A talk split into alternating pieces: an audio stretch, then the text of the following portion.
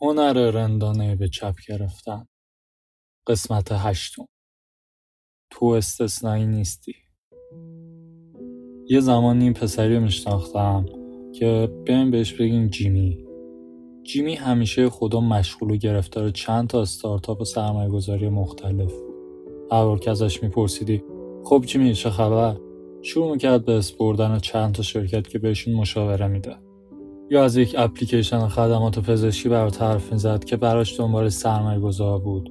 یا در مورد چند تا رویداد خیریه که قرار سخنرانش باشه؟ یا از دیدش برای یک پمپ گاز جدید و کارآمد که قرار میلیون ها دلار براش درآمد داشته باشه؟ این بشر همیشه این ور اونور می‌رفت. همیشه موتورش روشن بود و اگه چند دقیقه بهش زمان برای مکالمه می‌دادی با حرفای قلم به سلم در مورد اینکه چجوری کره زمین روی انگشتای نادم میچرخه و اینکه چقدر ایده های جدیدش خفنه تو رو بمبارون می‌کرد و اونقدر از این و اون اسم می‌برد که انگار داری با یک خبرنگار مجله های زرد صحبت می‌کنی. جیمی همیشه حرفای مثبت می‌زد. همیشه سعی می‌کرد زبان زد همه باشه و دنبال راههایی بود که منافع خودش رو پیش ببره. مشکلی که همه ازش خبردار نبودن این بود که علاوه بر همه این فضیلت ها جیمی یک آدم تنبل بود. از اون مدل آدم ها که همش حرف و لفظ میاد ولی عمل نمی‌کنه بیشتر وقتا چت بود و همونقدر که روی ایده کسب و کاریش هزینه می‌کرد. همونقدر هم روی خوشگذرانی و کلاب رفتن و رستوران های لاکچری هزینه می‌کرد. جیمی یک انگل حرفه بود.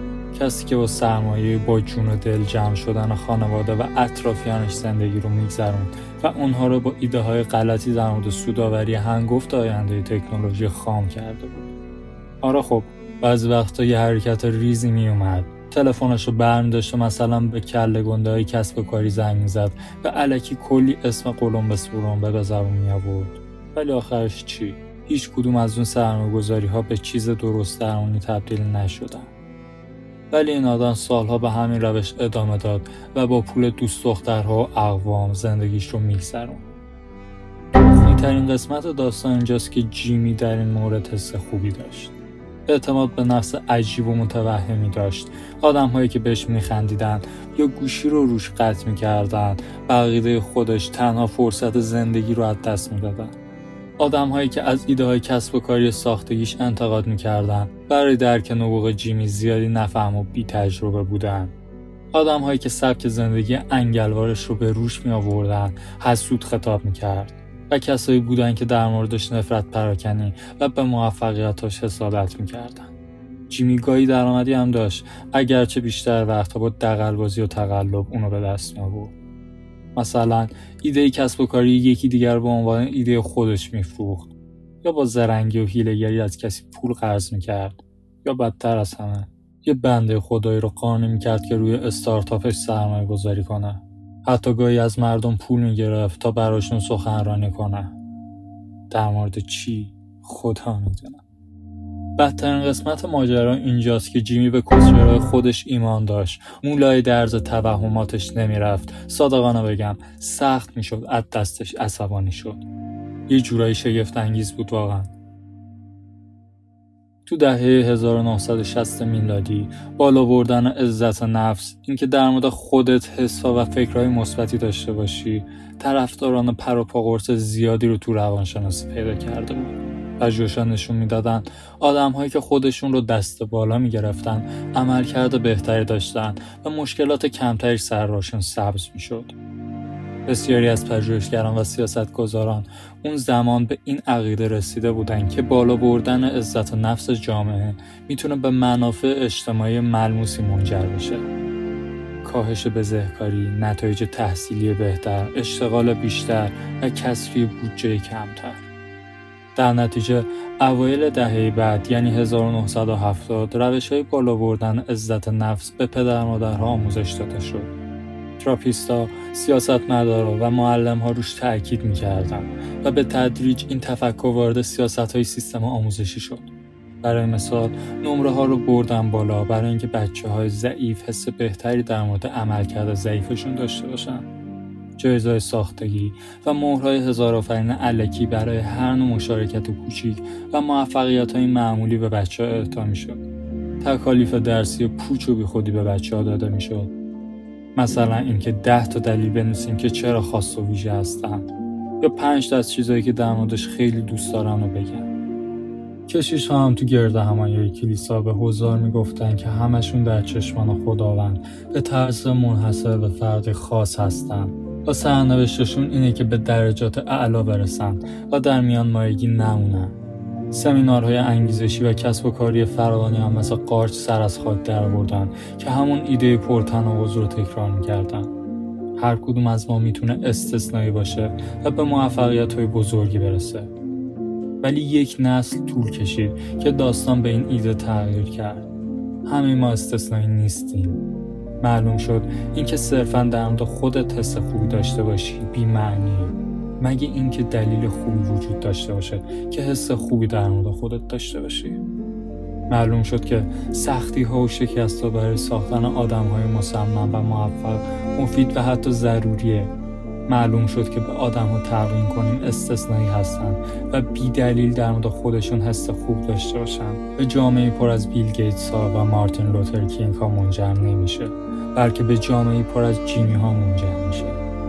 جیمی همون مؤسس متوهم استارتاپ که اول داستان بهت گفتم. جیمی همون که سر شریکش داد می‌زد و بهش می‌گفت احمق. در حالی که با کارت بانکی حساب شرکت توی یک رستوران مجلل صدها دلار خرج می‌کرد تا مخ یک مدل روسی رو بزنه. جیمی کسی که خیلی زود به جای رسید که دیگه خاله یا عمه نداشت که بتونه ازشون پول قرض کنه.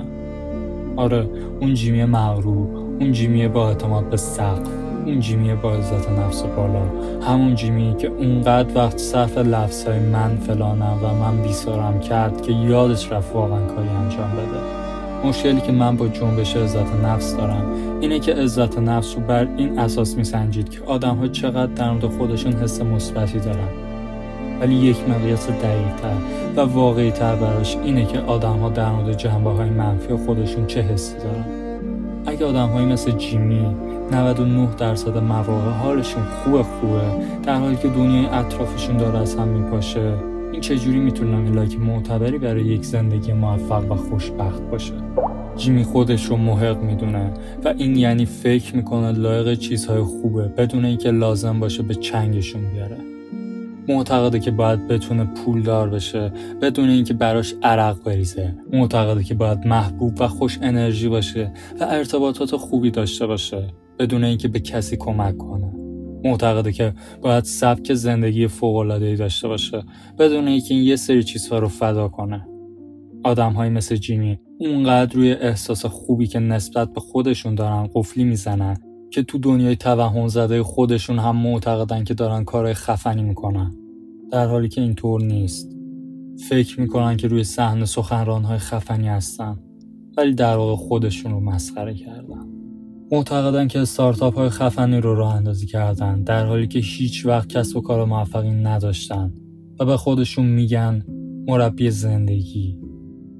و برای کمک کردن به بقیه ازشون پول می‌گیرن در حالی که فقط 25 سالشونه و هیچ دستاورد قابل توجهی توی زندگیشون ندارن. آدم های خود محقبین همیشه در حال تراوش اعتماد به نفس کاذب هستن. این اعتماد به نفس می‌تونه بقیه رو حداقل تا مدتی گول بزنه. در برخی موارد اعتماد به نفس کاذب این آدم می‌تونه مصری باشه و به آدم های اطرافش کمک کنه به خودشون اطمینان بیشتری داشته باشن. با وجود همه تقلکاری های جیمی باید اعتراف کنم که بعضی وقتا معاشرت باش خیلی خوب بود. خیلی خوش میگذشت. وقتی کنارش بودی حس می‌کردی شکست ناپذیری ولی مشکل خود اینجاست که باعث میشه مردم احساس نیاز کنن و همیشه در مورد خودشون احساس خوبی داشته باشن. حتی اگه به قیمت از دست دادن آدم های اطرافشون تمام میشه. و چون آدم های خود همیشه نیاز دارن در مورد خودشون حس خوبی داشته باشن بیشتر وقتشون رو صرف فکر کردن در مورد خودشون می‌کنن. به هر حال زمان و انرژی زیادی لازمه که خودت رو قانع کنی گوه خودت بوی گند نمیده. مخصوصا وقتی توی توالت زندگی می‌کنی. وقتی یه نفر تو خودش یک الگوی فکری رو ساخته که هرچی اطرافش اتفاق میفته رو به نفع اثبات مهم بودن خودش تفسیر کنه سختی که اون رو از این سیستم فکری بکشی بیرون. اگه باشون بحث کنی اونا فکر می‌کنن کسی هستی که نمی‌تونی میزان باهوش بودن با استعداد بودن خوشتیپ بودن و موفق بودن اونها رو ببینه. خود محقینی همیشه در حبابی از خودشیفتگی جا خوش می‌کنه و به هر چیزی تغییر شکل میده تا جافاش رو سفتر کنه. آدم های خود محقین هر رخدادی تو زندگیشون رو به مسابه تاییدی یا تهدیدی برای عظمت و خفنیت خودشون می‌بینن اگه اتفاق خوبی براشون بیفته دلیلش کار فوق‌العاده‌ایه که انجام دادن. اگه اتفاق بدی براشون بیفته دلیلش اینه که یک بدخواه حسود دارن که می‌خواد اینا رو پایین بکشه. خود محقبینی نفوذ ناپذیره آدم های خود محقبین خودشون رو تو توهمی فرو می‌برن که از حس خود برتربینیشون تغذیه می‌کنن. اونا ارتفاع پرچین های ذهنشون رو تا جایی که می‌تونن بالا می‌برن.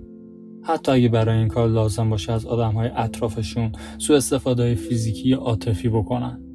ولی خود محق بینی یک استراتژی شکست خورده است. فقط نوع دیگه از سرخوشیه. شادکامی نیست. ملاک درست برای تشخیص ارزش خودمون این نیست که آدم در مورد تجربه مثبتش چه حسی داره بلکه اینه که در مورد تجربه منفیش چه حسی داره. آدمی مثل جیمی با سرهم کردن موفقیت های خیالی خودش رو از مشکلاتش قایم می‌کنه. و چون نمی‌تونه با مشکلاتش مواجه بشه صرف نظر از اینکه در مورد خودش چه حس خوبی داره باز هم آدم ضعیفیه. آدمی که واقعا برای خودش ارزش قائله می‌تونه روک و پوسکنده به جنبه های منفی شخصیتش نگاه کنه. مثل اینکه بعض وقتا آدم بیمسئولیتی میشه یا بعض وقتا در مورد موفقیتاش اقرار می‌کنه یا زیادی به حمایت های دیگران متکیه. باید بتونه برای بهبودشون یه کاری بکنه. ولی آدم های خود محق از اونجایی که نمی‌تونن صادقانه به مشکلات خودشون اقرار کنن نمی‌تونن به طرز معنادار و بنیادی زندگیشون رو بهبود ببخشن.